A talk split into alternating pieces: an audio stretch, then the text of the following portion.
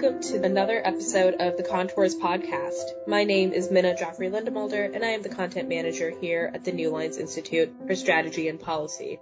Today, I'm joined by Eugene Chausovsky, an expert on the Russia-Ukraine conflict, as well as a senior analyst here at the Institute. Eugene, I wanted to talk to you about the recent moves by Russia in terms of its escalation and its increased aggression towards Ukraine, including annexing Donetsk and Luhansk. Can you talk to me about what Putin's endgame is here? What is he trying to achieve in this conflict? Sure. Thanks, Minna. Well, I think that, you know, despite the setbacks that Russia has faced in recent weeks in terms of Ukraine's counteroffensives and some of the military gains, I think the end game for Putin and for Russia is still largely the same as it was at the start of the conflict almost eight months ago now. And that was really about, you know, what Putin claimed as the demilitarization and denazification of Ukraine. Now, those are obviously, you know, subject to different interpretations, but I think ultimately Putin's goal is to degrade Ukraine's military capabilities, place the government of Ukraine, and that doesn't seem very likely at this point, at least to force Ukraine to become neutral and give up its NATO ambitions, and if possible, to try to extract some kind of security guarantees from the US and NATO over the future security architecture of Europe. Thank you for elaborating on that. Can we talk about Ukraine's role in this conflict? What do you think Zelensky is trying to achieve, and has that shifted from the beginning of this conflict? Well, I think first and foremost, Zelensky's objectives are to resist the Russian invasion militarily that means to prevent Russia from gaining more territory and to try to regain the territory that has been seized by Russia up to this point. And that is something that has actually shifted in recent weeks. As I mentioned, Ukraine has had some very successful and rapid counteroffensives in certain parts of the country in the east and in the south. And they're certainly hoping to keep up the momentum in terms of regaining essentially all of the territories that they've lost to Russia, not only from February, but also going back to 2014 in terms of Crimea and, and Donbass. But in terms of broader objectives, you know, securing Western military support, whether that's weapons or logistics, remains crucial for Ukraine. And really, they're just trying to obtain security guarantees from the West and the US especially in terms of any kind of potential agreement with Russia. But for now, the objectives are largely military and focused on regaining the territory. Let's talk a little bit about regaining that territory and how this might happen. Russia has come out recently in saying that they could potentially use nuclear weapons in order to secure what they believe is rightfully their territory. Let's talk through what this might look like, both in terms of nuclear aggression, but also more conventional weapons attacks and any potential new theaters of conflict. Right. So this is something that you rightly point out is a very important recent development in the conflict. I mean, Russia has had some threats of nuclear weapons before, but it really started to tick up um, following their territorial losses, you know, at the hands of Ukraine more recently. So this is a key scenario looking forward as what can such a military escalation of the conflict look like? And I think that there's a number of things to watch out for here. So, you know, there have been some rumblings, some rhetoric about the nuclear weapons, but we would have to be looking out for perhaps some kinds of buildup and movement of Russian forces and weaponry in or near Ukrainian territory, weapons tests. This is something that U.S. officials have come out recently and said that they have not seen evidence, despite some reports of movement or of tests at this stage of nuclear weapons, but also looking at more conventional scaling up of uh, Russian buildups as well, whether that's you know in or near Ukraine, but even potentially beyond Ukraine in terms of opening up another theater of the conflict. Do we have any idea about what another theater of conflict could potentially be? So there's a number of different places that Russia could at least theoretically scale up or you know expand its conflict. One country that's been floated over the course of this war is Moldova. It's right on the doorstep of Ukraine, and it's in a similar position in terms of having a pro-Western government and even a breakaway territory supported by Russia in terms of Transnistria that Russia could try to essentially reclaim more territory. There's also been some rumblings in, in terms of Central Asia. Kazakhstan has been a country that has a long border with Russia. And even though technically Kazakhstan is an ally of Russia, they've been very hesitant and very sort of circumspect on supporting Russian moves in Ukraine. But I wouldn't even limit it just to the former Soviet sphere. I mean, Russia has military assets in theaters like the Middle East and even in Latin America as well that it could try to basically uh, expand or at least as a diversionary tactic. So Russia is under a lot of constraints as it is when it comes to Ukraine and, you know, its operations there. That's not to say that it's impossible that they try to, you know, open up a new front if they really feel like it's necessary. And let's talk about some of the implications of these escalations, whether it be military, in terms of a nuclear attack or a conventional attack. How do you think the rest of the world, particularly the US and its allies, would react to an escalation like that? Yeah, that's a really interesting question. So I think in terms of the implications, if this scenario were to play out in terms of a military escalation, there is a potential for a broader military conflict and even direct NATO involvement. Russia has said itself that because of the annexation of the Ukrainian territories that only it recognizes, but it's important in the sense that it now considers you know, any attacks against those territories as aggression against Russia itself. So there is a potential for direct clashes. This would also precipitate, I think, a much larger global economic fallout if we were to see, you know, this kind of military escalation. And there would be humanitarian costs as well. As bad as things have been in the conflict so far, I, I think we could imagine a much larger placement of people, of, of refugees in Europe and even perhaps beyond. So this is something that the US and its NATO allies is clearly trying to prevent in terms of that kind of broader military escalation. But at the same time, they have an interest in continuing to support Ukraine so that it can reclaim some of these territories. So it's a, it's rather a delicate balance to achieve. Thank you for elaborating on that, Eugene. When we talk about the fallout that could occur not only within Europe, but also beyond Europe and beyond the former Soviet states, I think one of the things that we need to consider very seriously is the upcoming energy crisis that has been precipitated by this conflict. Is Russia considering, in your view, any potential economic escalatory moves? Yes, absolutely. Compared to the, the scenario for military escalation, I think an economic escalation should be taken very seriously and perhaps is even more likely as it, there are fewer constraints, especially when you're talking about things like, you know, using nuclear weapons. So Russia has already signaled and even implemented some economic restrictions. We've seen selective energy cutoffs to specific European countries. We've also seen some sabotage against infrastructure, most notably there's been some damage done to both Nord Stream 1 and Nord Stream 2 pipelines, which are a key natural gas transit corridor uh, from Russia to Europe. It's not clear exactly who was responsible, although there are many indications and claims from the West that Russia had a hand in it. And really, you know, there can be things like cyber attacks against critical infrastructure as well. So these are the things that we should be watching out for. And I think in terms of what would drive this, beyond the military realm, one of the key objectives for Putin is to undermine Western unity. And so I think the thinking there goes that the more economic pressure that Europe faces, especially as we enter winter months, maybe they would relax some of their support for Ukraine and push Kiev towards a diplomatic settlement.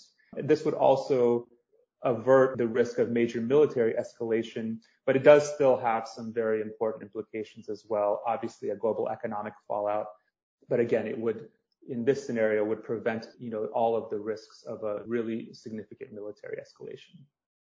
So we've talked a lot about the drivers of potential other avenues of conflict or escalating this conflict further. Let's talk about the ways that this conflict could be de-escalated a little bit. Can you talk to me both about how that would be possible militarily as well as economically?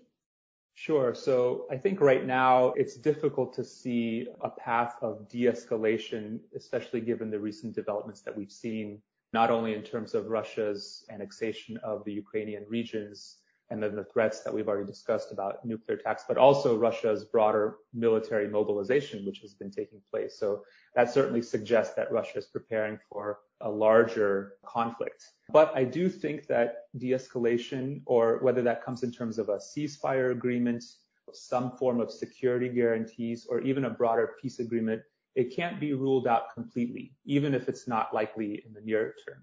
So I think some of the drivers towards that kind of scenario would be first and foremost if Russia or Ukraine or both become militarily exhausted. This is usually something that precedes a diplomatic settlement because right now I think both uh, Russia and Ukraine are trying to accomplish their objectives on the battlefield and still feel like it's possible to basically redraw those borders militarily. But you know whether they become exhausted out of escalated attacks or just the sheer duration of the conflict, that would be something that could point to that de-escalation phase. Another thing to consider here is that the Putin administration does have a constraint internally of domestic political opposition to the war, whether that be a lot of men fleeing Russia because of the mobilization or some, although be it small levels of, of opposition within the government to Putin's plans. So this is something that we certainly need to keep an eye out. And then also there's an important component here to mention, which is that diplomacy has been active in the conflict even as it has unfolded militarily. And I think one of those uh, key examples of that is the Black Sea Grain Initiative, which was an agreement that included Russia and Ukraine. It was mediated by Turkey and the UN in order to unlock food supplies amid a global food shortage. So we've seen that agreement now in place for over two months, and it has really been to the benefit, I would argue, of all sides. For Ukraine, because it was able to unlock its exports. For Russia, it eased some of the sanctions related to food. And then for, you know, developing regions, whether in Africa and the Middle East that were facing food shortages that now have access to those supplies. So that at least shows that some kind of agreement, even if it's not a full scale peace agreement, is possible.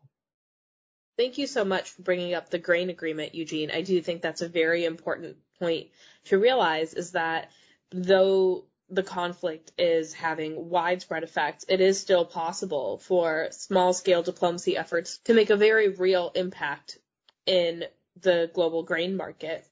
Are there any other avenues in which you could see an agreement like this having a real lasting effect? Yes, so I know that Turkey, which has been one of the main mediators of this agreement, has expressed an interest in leveraging this type of agreement to a broader ceasefire. Now, because of the reasons that we've already discussed before, I think that still is unlikely in the short term. But perhaps if there can be more small scale efforts, that can eventually be leveraged into that such a ceasefire agreement. So even Ukrainian officials have mentioned that this type of grain agreement could serve as the basis for unlocking other goods which are blocked as a result of the conflict, including metals. There has been also some discussion of an energy corridor, you know, similar to the humanitarian corridor that's been set up for the grain supply. So these are all, you know, tactical issues, but I think that's really where there's room for progress there. And that's really been one of those areas where a lot of officials from all sides have spoken to the, the effectiveness of this agreement because it had a very clear purpose that was agreed to between all sides. And that's something that's been lacking for the Ukraine conflict, I would argue, going back to all the way to 2014. You know, the Minsk agreements that were previously the basis of a settlement, there was never a comprehensive or a mutually agreed upon interpretation of what those agreements actually meant in terms of sequencing, in terms of the results. The grain agreement shows that if you can kind of get more specific and in a way that's mutually beneficial and doesn't come at the direct expense of anybody, that's where there is actually room for progress. So I would look at those kind of tactical issues, whether that's economic or humanitarian, as perhaps serving as the basis for a broader ceasefire when both parties are ready to come to that point. Switching gears a little bit, what would a de-escalation of this conflict look like in terms of great power competition? How would this affect China's role in the world as well as Russia's relationships with China and the implications that that would have on U.S. foreign policy overall? Yeah, that's a really interesting question, and it points to the fact that this conflict, while it's you know directly concerning Ukraine and Russia, really has ripple effects that go far beyond the region. So you mentioned that China, which has served as an important backer or at least a neutral country when it comes to Russia, it's continued to support Russia economically. It's increased its purchases of Russian energy. This has essentially allowed Russia to continue this conflict. It's, one of the key factors there. But if there were some kind of, of an agreement or at least an understanding reached between Russia and the West, not only would there be a partial stabilization of the, you know, the long-standing standoff between Moscow and the West, but it could also potentially drive Russia away from cooperation or alignment with China, which would be a very important situation for, the West when really China is the big power that the US is most interested in competing with.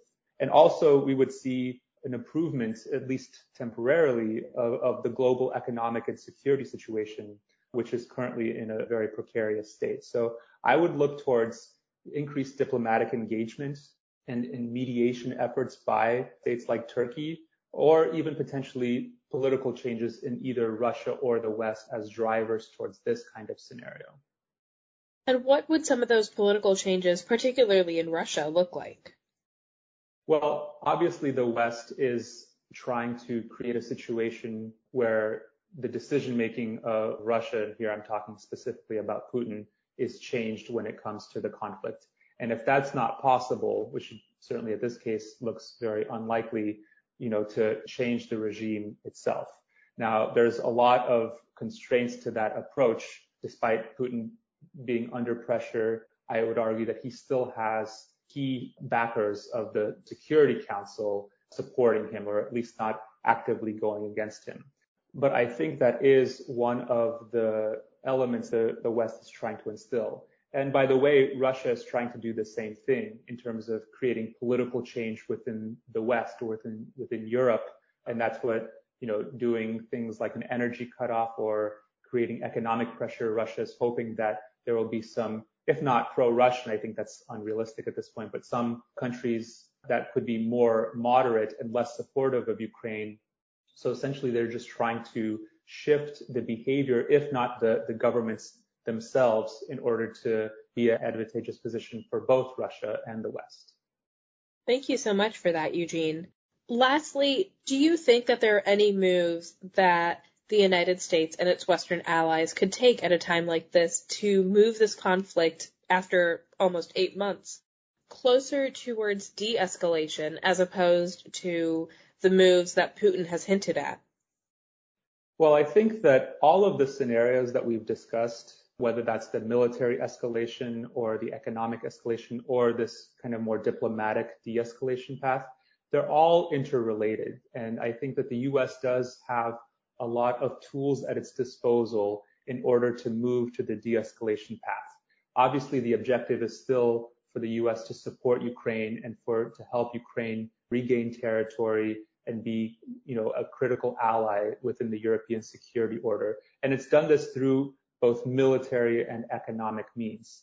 But the more that it escalates, you know, as we've discussed, whether that's militarily or economically, there are risks associated with those escalations that could be very painful, not only for the US, but also for the world at large. So I would argue that balancing these tools, the military and the economic tools, in order to get to a de-escalation path, to get Russia to the table, Ukraine to the table, to find the best possible agreement, which is never going to be perfect, but one that can avoid major military and economic pain and hopefully pave the pathway for a more stable security architecture in Europe and around the world.